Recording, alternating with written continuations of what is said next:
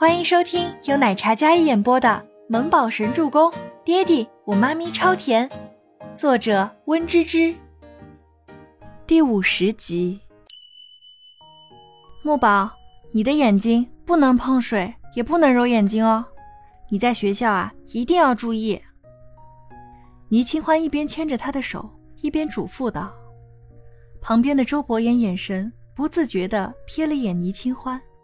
见他在嘱咐的时候，眉眼温柔，轻声细语的模样，难得像一个贤淑的母亲。好，我记得了。倪木舟认真的点了点头。你去哪里？要不要我送你？周伯言开的还是那辆黑色的奔驰，但倪清欢选择还是自己行动。不用，你去送木宝吧，很晚了，别耽误早操，我自己去就行了。忽然。倪清欢的手机响起了一条回复，他拿起来一看，竟然是医药的面试通知。短信上通知他带着自己的作品，然后去参加公司设计师助理面试。倪清欢看到信息的那一瞬间，眼睛瞪得大大的，感觉到了不可思议。你们先去啊，我要去面试了。倪清欢像是看到了希望一样，然后立马往后跑，生怕错过了什么。周伯言也没有说什么，然后拉着倪木舟送他坐上车，系好安全带。谢谢周叔叔，倪木舟轻声感谢道。虽然没有叫爹地，但周伯言也觉得很满足了，至少小家伙可以接纳他。他相信用不了多久，他一定会改口的。他上车开车将倪木舟送到学校。学校门口，幼儿园老师见到周伯言的时候，一个个惊讶不已。更加惊讶的是，他手里牵着一个一模一样的缩小版。周总，一位幼儿园老师脱口而出一句，但周伯言摇头示意，他不希望自己的身份给倪木舟带来什么太大的影响。倪木舟的班主任看到这一大一小，果然落实了他心里的猜想。如果不是父子的话，怎么会有那么像的基因？几乎是一模一样。周叔叔再见。尼木舟被老师牵在手里，然后他对着周伯言挥手道别。周伯言笑容宠溺地看着小家伙走进校园，然后才回到车上。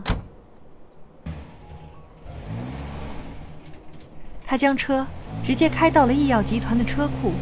然后乘坐电梯上总裁办。与此同时，倪清欢换上一身职业装，然后抱着自己的作品赶到了医药集团大楼下。耸立云霄的建筑，巍峨大气。听说这医药集团是一家非常年轻的公司，但是发展非常迅速。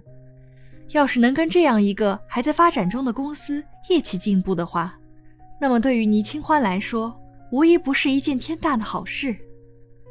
倪清欢在玻璃门前整理好了自己的衣着打扮，她穿着一件白色衬衫，下面是一件黑色的西装裤，尖头小小的高跟鞋，略施粉黛，长发也微微卷过，一身干练的气场，但是又带着几分小女人的婉约。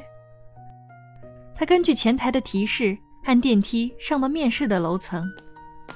来面试的人有很多，这个休息室都是来参加面试的助理设计师。大家手里带着自己的作品，放眼望去，男女都有，都是气质不俗，各有千秋。孟总监，今天面试的人有很多，作品我大致看了下，符合我们部门的还是有几个不错的人选的。总监办公室里，负责面试的设计师艾琳拿出几张打印的作品。上面有署名，也有作者的简历，一同复印。孟年星随意的瞥了一眼，但没想到竟然遇到了熟人倪清欢。孟年星立马将倪清欢的作品还有简历拿出来，一看，果然就是倪清欢的作品。见到他这么喜欢，艾琳立马推荐了起来。这位面试的倪清欢是面试作品里最有灵气的，也最符合公司的设计风格。艾琳以为孟年心是喜欢倪清欢的设计呢，然后认真的推荐。垃圾！怎料孟年心看了几眼后，直接将稿子揉成一团，扔到了垃圾桶里。艾琳脸上顿时血色尽失，她直觉总监很讨厌这个倪清欢，因为他从他眼里看到了一抹愤怒，还有妒恨。孟年心向来不在下属面前露出这样刻薄的一面。总监，要不你看看这位？我觉得这位更加符合我们部门的要求。艾琳立马将所有倪清欢的作品都压在了最底下，然后将一位宋可儿的面试者的资料递了上来。面试候场室里，倪清欢虽然早早就来了，按理来说是排号的，他来的很早，手里的号码牌也靠得很前。可是他后来的人都面试上了。唯独他就像是被落下来似的，问面试官，面试官让他再等等，然后就不了了之了，态度冷漠的很。没办法，他只好一直等着。候场室里的人越来越少，倪清欢感觉很奇怪。倪清欢来面试。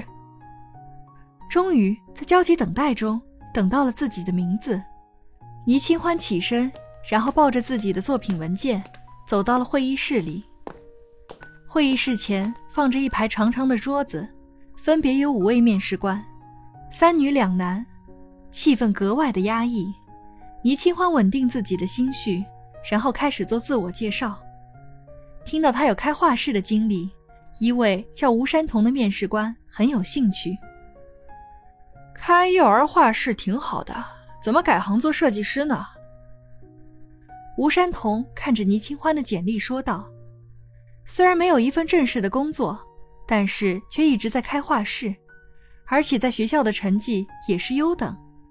看着他画的那些作品，很有灵气，色彩非常惊艳。”那个不好意思打断一下，这位倪清欢小姐在学校的参赛作品，怎么跟前面的面试女孩子作品这么相似啊？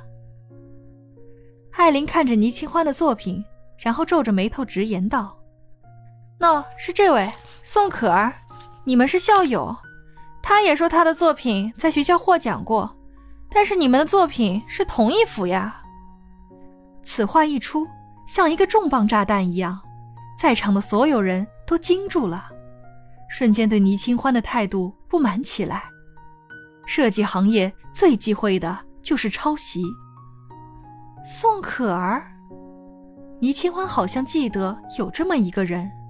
当初学校举办比赛，全希儿跟她的表妹联手，将他的画偷走，然后当成自己的作品一起参加。不同的两个人，同样的一幅画，这件事在当时引起了非常大的轰动。就算最后还他清白，可是学校也传出来说他家仗势欺人。用手段将他偷画的罪名压下去，让宋可儿当了替罪羊。宋可儿竟然这么冤家路窄，在面试会上遇到了死敌。本集播讲完毕，感谢您的收听，喜欢就别忘了订阅和关注哦。